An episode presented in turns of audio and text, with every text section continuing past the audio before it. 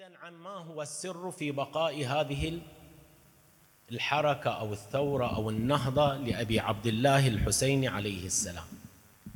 قد يذكر البعض بأن من أهم الأمور التي جعلت هذه النهضة باقية هو الإخلاص والنية الصالحة والصادقة. لكن كثير من الحركات وكثير من الثورات لا لا نشك في أنها صدرت عن نية صادقة لكن لماذا لم تبقى؟ أو لو بقت لم تكن كالحسين. كثير من الوقائع التي حدثت في التاريخ لعل بعض المصائب التي اكتنفتها قد تكون أعظم في بعض مواردها أعظم من كربلاء أيضا. لكن ما السبب في أن هذه النهضة وهذه المصيبة بالذات هي التي يعبر عنها بالمصيبة الراتبة مستمرة الباقية. اذا ليس الإخلاص فقط وإن كان سببا من الأسباب وليس عظم المصاب فقط وإلا كثير من أنبياء الله عليهم السلام قد نالوا ما نالوا. ينقل على أن بعض الأنبياء قتلوا قبل أن يموتوا قد أخذت فروة رأسهم. بعضهم نشر بالمناشير. إسماعيل النبي وهو الذي ذكر في القرآن وهو غير إسماعيل ابن النبي إبراهيم. هذا إسماعيل صادق الوعد الذي ذكره القرآن هو إسماعيل آخر نبي من أنبياء الله. لما حل به ما حل من مصيبة وتعذيب وكذا حتى أخذت فروة رأسه فنزل جبرائيل عليه السلام إليه. فقال ما حاجتك؟ هو سمع عن مصاب الحسين. قال ليست لي حاجة وإنما هذا يقول هذا مجرد حدث أنا أواسي به رسول الله صلى الله عليه وسلم الرسول الخاتم. ما هو السبب؟ ما هو السر؟ عندنا مجموعة من الأمور. لكن في البداية نبين هذه النقطة العلمية المرتبطة ببقاء أصل الحركة وكل حركة من الحركات. كل نهضة. عندنا أصل من الأصول. هذا الأصل وهو الفكر الموافق للواقع.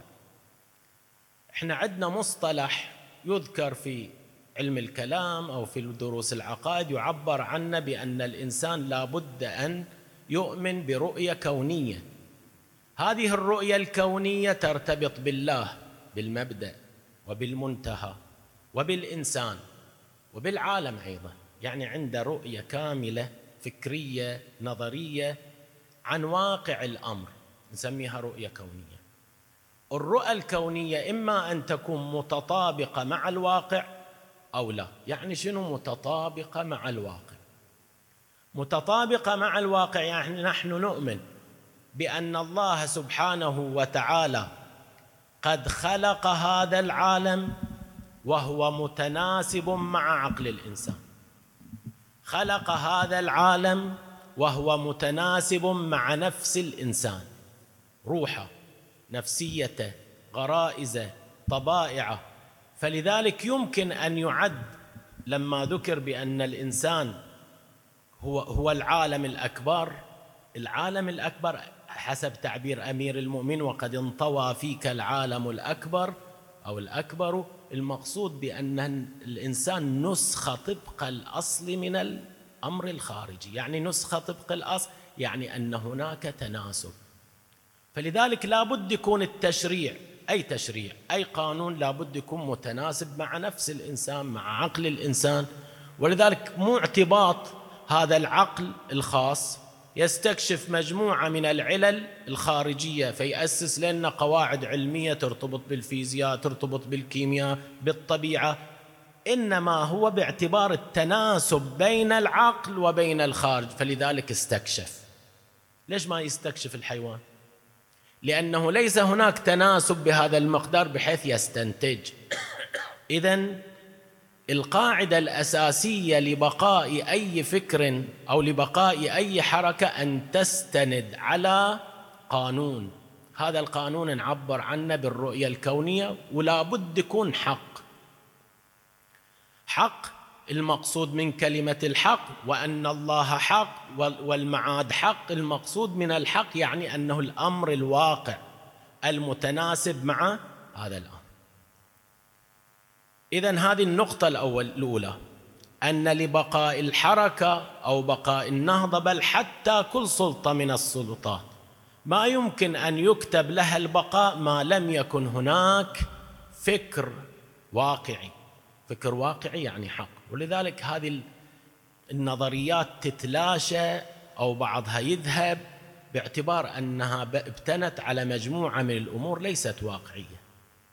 القرآن الكريم عندما يقول في بعض آياته لقد أرسلنا رسلنا بالبينات وأنزلنا معهم الكتاب والميزان ليقوم الناس بالقسط. أنزل الملائكة أنزل الرسل والأنبياء. هذا الإنزال من أجل إقامة القسط. القسط يعني العدالة. العدالة لكن سبقها هذا التعبير. أنزل البي رسلنا بالبينات وأنزلنا معهم الكتب. هذه الكتب يعني قانون يعني تشريع يعني ما يمكن أن تقام عدالة أن تقام منظومة تبتني عليها هذه السلطة إلا بقانون. لكن المشكلة في القانون هل هو قانون معصوم أو لا؟ إذا قلنا قانون معصوم يعني متطابق مع الواقع. إذا لم يكن معصوما هذا القانون يعني معصوم عن الخطأ فليس متطابقا مع الواقع. فلذلك بعض التشريعات اللي تصدر من دول أخرى أو من جهة غربية أو من جهة غير إسلامية تتصادم مع النفس البشرية. هذه التشريعات اللي تصدر مثل تشريع المثلية مثلا. هذا الفطرة خب عندهم مسخت ممسوخين. لكن بعضهم يعتقد واقعا بأن هذا مشرع. السبب وين؟ السبب بأن الرؤية الكونية عندهم ليست واقعية يعني ليست متناسبة مع عقلي مع نفسي مع الواقع. ولذلك إحنا نقول لابد أن يكون القانون معصوم والذي يحرس القانون معصوم حتى يفسر لنا أصلا هذا القانون. إذا هذه النقطة الأولى اللي ترتبط ببقاء أي حركة. لكن حركة الحسين ابتنت بلا إشكال على هذه النقطة.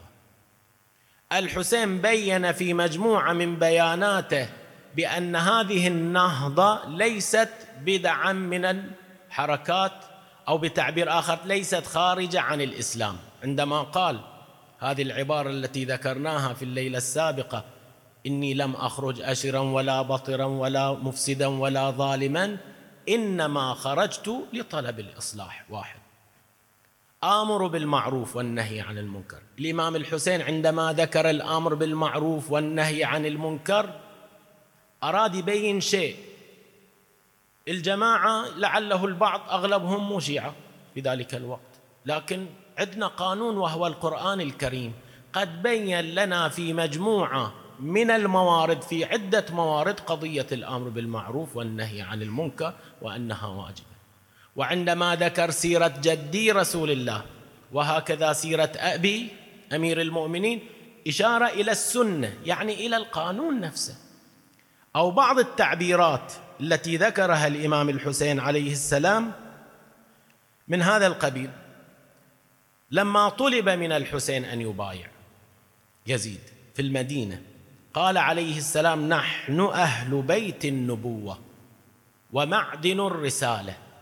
هذه الجملتين معدن الرسالة وبيت النبوة مو مجرد افتخار. الإمام ما يريد يفتخر وهو حق له لكن المقصود من بيان أن الإمام هو من بيت النبوة وهو من معدن الرسالة هو معدن الرسالة. الغرض بيان بأن التشريع بيدنا. بأن معرفة تفاصيل القانون بيدنا. فلذلك ما يمكن تصير دولة بلا هذا القانون. فنحن أولى. ولهذا عبر بعد ذلك ويزيد فاسق شارب الخمر وقاتل النفس ومثلي لا يبايع مثله. ولكن نصبح وتصبحون. أينا أحق بالخلافة والبيعة؟ أحق؟ وهذه إشارة أيضا لما ذكرناه. أحق بالخلافة يعني الإمام الحسين ترى طالب أيضا سلطة لكن مو لأجل السلطة وإنما لبيان لإقامة حكم الله سبحانه وتعالى. أيضا ذكر لما أصبح الحسين لقيه مروان في يوم آخر فقال أطعني. مروان يقول للحسين عليه السلام ترشد. قال قل قال بايع أمير المؤمنين. ني أيضا نقطة. الجماعة في ذلك الوقت اصطلاح خليفة رسول الله أو اصطلاح أمير المؤمنين لم يطلق على هؤلاء اعتباطا وإنما هناك غرض أساسي لحرف المسيرة. مجموعة من الأحكام المرتبطة بالحكومة أو الدولة غيرت. الروايات التي ترتبط بفضائل أهل البيت منعت بل منعت الرواية عن الرسول. من يروي عن رسول الله حديثا ولم يأتي بشاهدين يضرب بالصوت. مو اعتباط كل هذا مخطط. الغرض منا تغيير هذه المنظومة لأنه إذا تغيرت المنظومة استطاع الظالم استطاع الطاغوت والحاكم أن يأتي بما يشاء. لذلك الإمام الحسين عندما عبر عن هذا الشخص يقول مروان أمير المؤمنين مو اعتباط أعطوه هذه الهالة حتى يعطونا شرعية. هذه للشرعية. وإلا بلا إشكال بأن وصف أمير المؤمنين لقب أمير المؤمنين قد اختص به أمير المؤمنين عليه السلام. لما ذكر مروان للإمام الحسين أيضا الإمام الحسين بين لأن قاعدة ترتبط بالفكر. فقال الحسين وعلى الإسلام السلام إذ قد بليت الأمة براع مثل يزيد. هذه بيانات من الإمام الحسين تبين هذه القاعدة. هذه نقطة.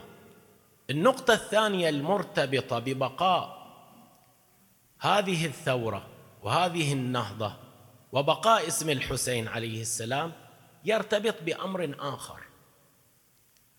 أشرنا إحنا في الحديث إن لقتل ولدي الحسين حرارة في قلوب المؤمنين. لا تبرد أبدا. هذه يمكن تشير إلى قضية ترتبط بالفطرة. فطرة الله التي فطر الناس عليها لا تبديل لخلق الله. ذلك الدين القيم. فطرة الله يعني شنو؟ يعني خلقته. يعني أن الله خلقه هكذا. هذه الرواية إذا تشير إلى الفطرة والحرارة هني التي لا تبرد لعلها تشير أيضا إلى هذا الأمر خلنا نرجع ما المقصود من الفطرة. الفطرة يعني الأمر الذي عجن به الإنسان حينما خلق. في الروايات عن المعصومين عندنا أكثر من رواية تشير إلى أن الفطرة التي أشارت إليها الرواية الآية الكريمة فطرة الله التي فطر الناس عليها هي الولاية. بعضها أشارت إلى التوحيد بعضها ذكرت الإمامة كلها تكون أو تدور حول فلك واحد. إذا كانت الفطرة أو الولاية من الفطرة والإمامة من الفطرة الفطرة ما يمكن أن تتبدل. ولذلك نرجع إلى معنى الخلود ما هو الشيء الخالد؟ ومتى يكون الشيء خالدا؟ ما هو المقوم الذي يجعل الأمر خالدا؟ الخالد هو الذي يبقى ولا يتبدل ولا يتغير. تقولون أنا هو خالد. ومتى يبقى؟ إحنا بما يرتبط بالنفس الإنسانية. لنا شغل بالأمور. لا يتغير إذا بقى. إذا بقى يعني إذا كان أمرا فطريا كثير من الأمور أو الصفات أو السجايا أو بعض الأساليب اللي أنا أرتكبها يمكن تتغير يمكن تتبدل يمكن ما كانت موجودة أصلا ثم اكتسبتها. لكن بعض الأمور هي من خصائص النفس البشرية. إذا كانت من الخصائص النفس البشرية فلا يمكن أن تتبدل. يمكن تنحرف. يمكن تنطمس فتحتاج إلى تنبيه حتى ترفع الغفلة. الرسول الأعظم وكل الأنبياء عبر عنهم بأنهم مذكر. في القرآن مذكر منذر. مذكر يعني شنو؟ يعني أن هناك شيء قد غفل عنه الناس احتاجوا فيه إلى تذكير وهو التوحيد من ضمنها الولاية من ضمنها الإمامة فلذلك الأمر الخالد هو ذلك الأمر الذي احتوى على الأمور الفطرية. إذا كانت هذا إذا كان هذا هو المعنى فبيكون الحسين أصل وجوده أصل ذكره. أصل نهضة خالدة باعتبار أن الولاية أمرا فطريا لا يمكن أن يتبدل ولا يمكن أن يتغير أصلا. وهذا لعله أقوى سبب من أسباب خلود النهضة الحسينية. مو مو النية الصادقة ولا عظم المصاب هذه إليها تأثير. لكن أصل الأمر الفطري هو الذي يبقى متجذرا في النفس البشرية ولذلك ما يمكن يخبو إلا إذا اكتنفت مجموعة من الأمور بسبب التربية بسبب الذنوب بسبب كذا فيخف ويخفض صوته لكن يحتاج إلى استنهاض. هذه الأيام أيام العشرة هي استنهاض الفطرة المخبوءة عند البعض. لكن أغلب الشيعة هذه الفطرة في الحسين باقية متجذرة مشتعلة. اذا هذا سر من هذه الأسرار. سر من هذه الأسرار التي ترتبط ببقاء هذه الثورة المباركة. عندنا أيضا نقطة أخرى ترتبط بالبقاء. إحنا عندنا نص ورد في حرب صفين. عندما رفعت المصاحف أمير المؤمنين قالوا ارموا ما عليكم رفعوا المصاحف ما كذا. فذكر هذه العبارة أنا القرآن الناطق. وإحنا عندنا هذا الحديث المشهور المعروف بأن الله سبحانه وتعالى قد خلف أو النبي خلف في أمته ثقلين. الأول هو القرآن والثاني العترة وقال لن يختلف أو يتخلف يعني مرتبطين. إذا كان القرآن بحسب تعبير الإمام الباقر يجري مجرى الليل والنهار ولو نزلت آية في قوم ثم ماتوا لماتت الآية. تالي يقول ولكن القرآن يجري مجرى الليل والنهار مو مختص بزمان. حتى الآيات المرتبطة بشأن بشأن معين لها سبب نزول لكن يمكن تستفيد منها. مو مختصة بهذه الفئة دون الفئة. إحنا نحتاجها. القرآن غض طري لا يمكن أن تنقطع فوائده. إلى يوم القيامة. يمكن ما أدري حتى في البرزخ نستفيد من القرآن. أحد أعلامنا يقول بأنه لما رؤى ما أنقل رؤى وأحلام لكن البعض يقول بأنه حتى في البرزخ يمكن أن ندرس. يقول أنا أحد أعلامنا يقول بندرس نهج البلاغة في نه في في عالم البرزخ. الغرض بقول بأن القرآن إذا كان هذا وصفه فعترة أهل البيت عترة النبي لما كانوا عدل القرآن فكذلك علمهم وجودهم رحمتهم فيضهم لا ينقطع أبدا. وعليه. الحسين من العترة. وهو خامس العترة. هذا الإمام المظلوم هذا الإمام الشهيد إذا كان كذلك فهو عدل للقرآن فإذا كان القرآن من صفاته أنه يستفاد منه على مر الدهور والأزمان اذا الحسين والعترة الطاهرة كلما درسنا وتتبعنا وقرأنا عن سيرتهم نخرج بنتيجة جديدة وهكذا. ما ينتهون. فلذلك الإنسان ما بإمكانه يقف على حقيقة المعصوم. أنا ما بإمكاني أقف على حقائق القرآن. حقيقة القرآن بيد محمد وآل محمد.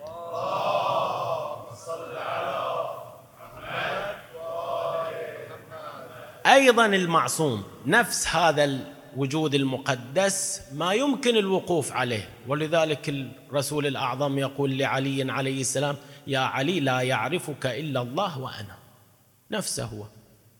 لا يعرف إحنا مو ما وصلنا إلى هالمرحلة وهالدرجة وهالمقام حتى نستكشف هذا المقام. وذلك في رسالة الإمام الرضا أو رواية للإمام الرضا في شأن بيان مقام الإمامة يبين لنا عظم هذا المقام. النبي إبراهيم لما رزق الإمامة في آخر عمره طلبها في ذريته. الرواية تقول لما استعظمها. هذا المقام طلبها في ذريته. المولى عز وجل قال لا ينال عهدي الظالمين. يعني بعض الذرية سوف ينالونها. ومن هذه الذرية النبي وأولاده. إذا هذا هذه النقطة الثانية من أسرار بقاء بقاء الثورة. أيضا من من ضمن الأسباب النتيجة. بعض الحركات نتائجها بسيطة. أو نتيجتها يمكن ما تكون بقدر الحركة. أقل وكذا. لكن إحنا إذا لاحظنا حركة الإمام الحسين أو النتائج المترتبة إحنا قلنا بأن الإمام الحسين الهدف الأساسي من خروجه هو حفظ بيضة الإسلام. هذه النتيجة. لولا الحسين عليه السلام لما بقى لنا دين. وإن بقي الدين بقي دينا ممسوخا. ما تسميه الإسلام يقول الإمام وعلى الإسلام السلام. النتيجة إذا ما أعظمها من نتيجة. إحنا عندنا بعض الموارد والتي يعبر عنها بأيام الله. يوم بدر إحنا أشرنا إليه. ووصف هؤلاء البعض العباس قلنا بأن في زيارة عليه السلام إنك مضيت على ما على ما مضى عليه البدريون. أهل بدر لو لم يقفوا في ذلك اليوم لانتهى الإسلام. هذا يوم. ويوم آخر يوم الخندق. برز الإسلام كله كله للكفر. ومن ضمن هذه الأيام هو يوم عاشوراء. فلذلك نفهم هذه العبارة. حسين مني وأنا من حسين. أحد أبرز معانيها هذا المعنى. بأن بأن النبي الأكرم رفع هذه الأمة من من الخرافة ومن عبادة الأوثان وعبادة الأشخاص إلى عبادة الله سبحانه وتعالى. كانت تعيش تلك الأمة تعيش حالة الفوضوية.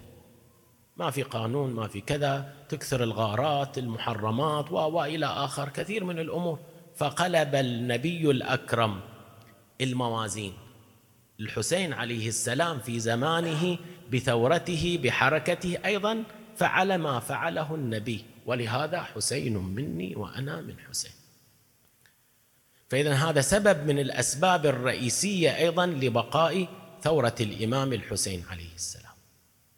سبب آخر.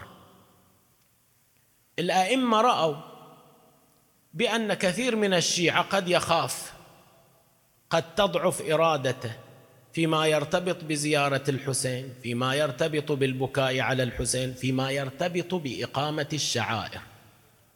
فلذلك توالت الروايات في كل موضع في كل مناسبة يذكرون أهل البيت يذكرون الشيعة بهذا المصاب الجلل أعطونا نبذة عن أن الملائكة في السماوات العلا يبكون على الحسين. أعطونا نبذة عن أن هناك ملائكة. طول العام في كل يوم ملائكة صاعدة وملائكة نازلة على قبر الحسين. في بعض الروايات هناك بعض الملائكة تنزل ولا تصعد وإنما تصعد يوم القيامة.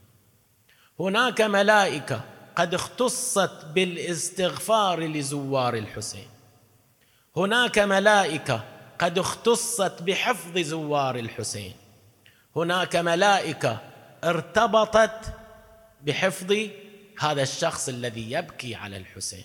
غريب الروايات المرتبطة بالبكاء والزيارة وإلى آخر بالحسين. الغرض ما هو؟ هذا السبب. إذا بقاء هذه الثورة سببه أيضا الأئمة. مع كون ذلك الزمان زمان خوف. إحنا ما عندنا رواية تقول بأنه كانوا الناس تزور في ذاك الوقت اللي يروحون يقط هذه لو قطعت أيدينا والكذا. إحنا ما عندنا رواية بهذا المعنى وما معلوم هذا يعني لكن الظاهر بأن هذا الغرض منه بيان حقيقة وهي أن هناك منع كان موجود. كان منع موجود. فلذلك الأئمة حتى في شأن الخوف قد بينوا ضرورة الزيارة. فلذلك إحنا إذا نقرأ المجموعة من الروايات لا بد أن تقرأ فيما ترتبط بزيارة الحسين والبكاء على الحسين و... الغريب بأن الأنبياء كلهم بكوا على الحسين. آدم نوح كل يقول في الرواية بأن نوح وهو في السفينة في زمن الطوفان أيام الطوفان. بينما السفينة تجري يقول وصل إلى موضع فحس أحس بضيق في نفسه. فكلم الله سبحانه وتعالى مالي عندما وصلت هذا الموضع ضاقت نفسي أحس بهم وغم فنزل جبرائيل عليه السلام وأخبره بقصة الحسين فأخذ يبكي. وفديناه بذبح عظيم. اقرأ الرواية. الرواية ذبح عظيم. عادة هذا الكبش ما يعبرون عنه عظيم. يا كبير يا ضخم يا كذا. لكن يقول ذبح عظيم. الرواية تقول بأنه فديناه بالبكاء على الحسين وهذا هو الذبح العظيم. هذه الغرائب الروايات اللي ترتبط بالإمام الحسين جعلت هذه النفس دائما تحن للبكاء على الحسين. والبكاء على الحسين سبيل للوصول. ذلك انت لو تقرأ الروايات عندك سببين رئيسيين للنجاة من النار. الأول الولاية. الأول الولاية. الإمام السجاد يقول لو أن عبدا كان عند مك في المكة في بيت الله وكان بين الركن والمقام يسأل الرا يسأل السائل أي موضع أفضل عند الله؟ قال الله ورسوله أعلم. قال بين الركن والمقام. لو أن عبدا صلى في هذا المكان قائما ليلة صائما نهاره متصدقا في هذا المكان حتى يتشحط بدمه في سبيل الله. لن يقبل الله منه شيئا إلا بولايتنا. فالولاية سبب أساسي للنجاة من النار. والسبب الآخر بحسب رواياتنا الغريب الدمعه على الحسين. سبب للنجاة من النار. نقرأ هذه الرواية المروية التي دائما الشيعة تقرأها المرتبطة بهذه الأيام. عن الريان بن شبيب. قال دخلت على الرضا عليه السلام في أول يوم من المحرم. فقال لي يا ابن شبيب أصائم أنت؟ فقلت لا فقال إن هذا اليوم هو اليوم الذي دعا فيه زكريا عليه السلام ربه عز وجل. فقال رب هب لي من لدنك ذرية طيبة إنك سميع الدعاء فاستجاب الله له. وأمر الملائكة فنادت زكريا وهو قائم يصلي في المحراب. أن الله يبشرك بيحيى. فقام. فمن صام هذا اليوم يوم الحادي. ثم دعا الله عز وجل استجاب الله له كما استجاب لزكريا. ثم قال يا ابن شبيب إن المحرم هو الشهر الذي كان أهل الجاهلية فيما مضى. يحرمون فيه الظلم والقتال لحرمته. فما عرفت هذه الأمة حرمة شهرها ولا حرمة نبيها. لقد قتلوا في هذا الشهر ذريته. وسبوا نساءه وانتهبوا ثقله فلا غفر الله لهم أبدا. يا ابن شبيب إن كنت باكيا لشيء فابكي للحسين بن علي. بن أبي طالب فإنه ذبح كما يذبح الكبش. وقتل معه من أهل بيته ثمانية عشر رجلا ما لهم من الأرض شبيهون.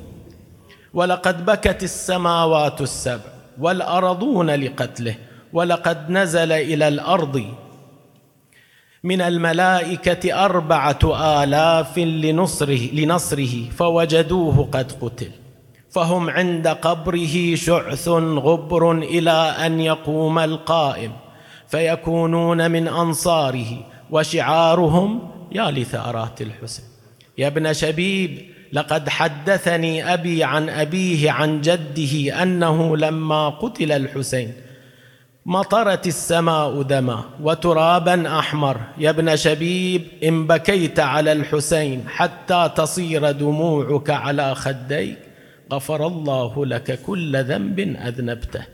صغيرا كان أو كبيرا قليلا كان أو كثيرا. يا ابن شبيب إن سرك أن تلقى الله عز وجل ولا ذنب عليك فزر الحسين.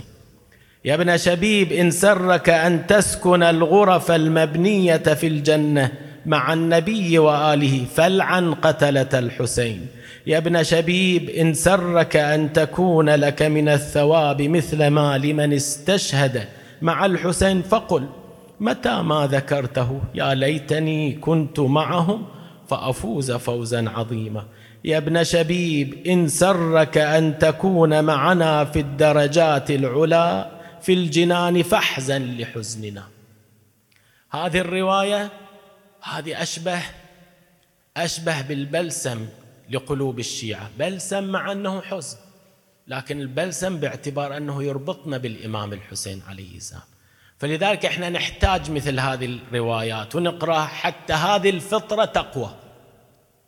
أمر فطري واقعا أمر فطري وليس امرا يتعلم. مو أمر أنت تتعلمه وتكتسبه وإنما هو مخلوق من الطينة.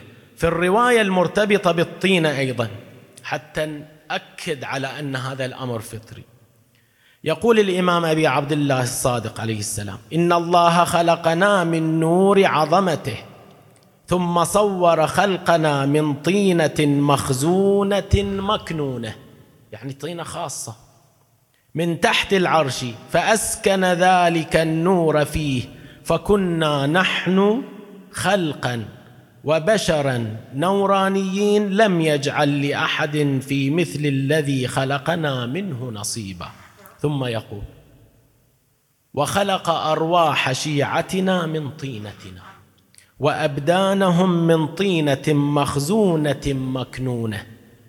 يعني يقول حتى أبداننا مو بس الأرواح من طينة الأئمة لكن الأبدان من طينة لم تختلط مع طينة أعداء آل البيت. الله سبحانه وتعالى شرفنا حين خلقنا. اذا أصل الخلقه هكذا. أصل الخلقه محبة. أصل الخلقه يعني حسين. فلذلك ما يمكن يت... حتى لو فعل ما فعل ما يمكن أن يخرج عن هذا الأمر. ولم يجعل الله لأحد من الناس في مثل الذي خلقهم منه نصيبا إلا للأنبياء. حتى فضل الخلقه هنا في هالرواية الشيعة على الأنبياء. الشيعة من فاضل طينتهم والأنبياء من طينة خاصة. ولذلك صرنا نحن وهم الناس. عجيبة دي الروايه يقول صرنا إحنا والشيعة إحنا اللي يعبر عنا بالناس.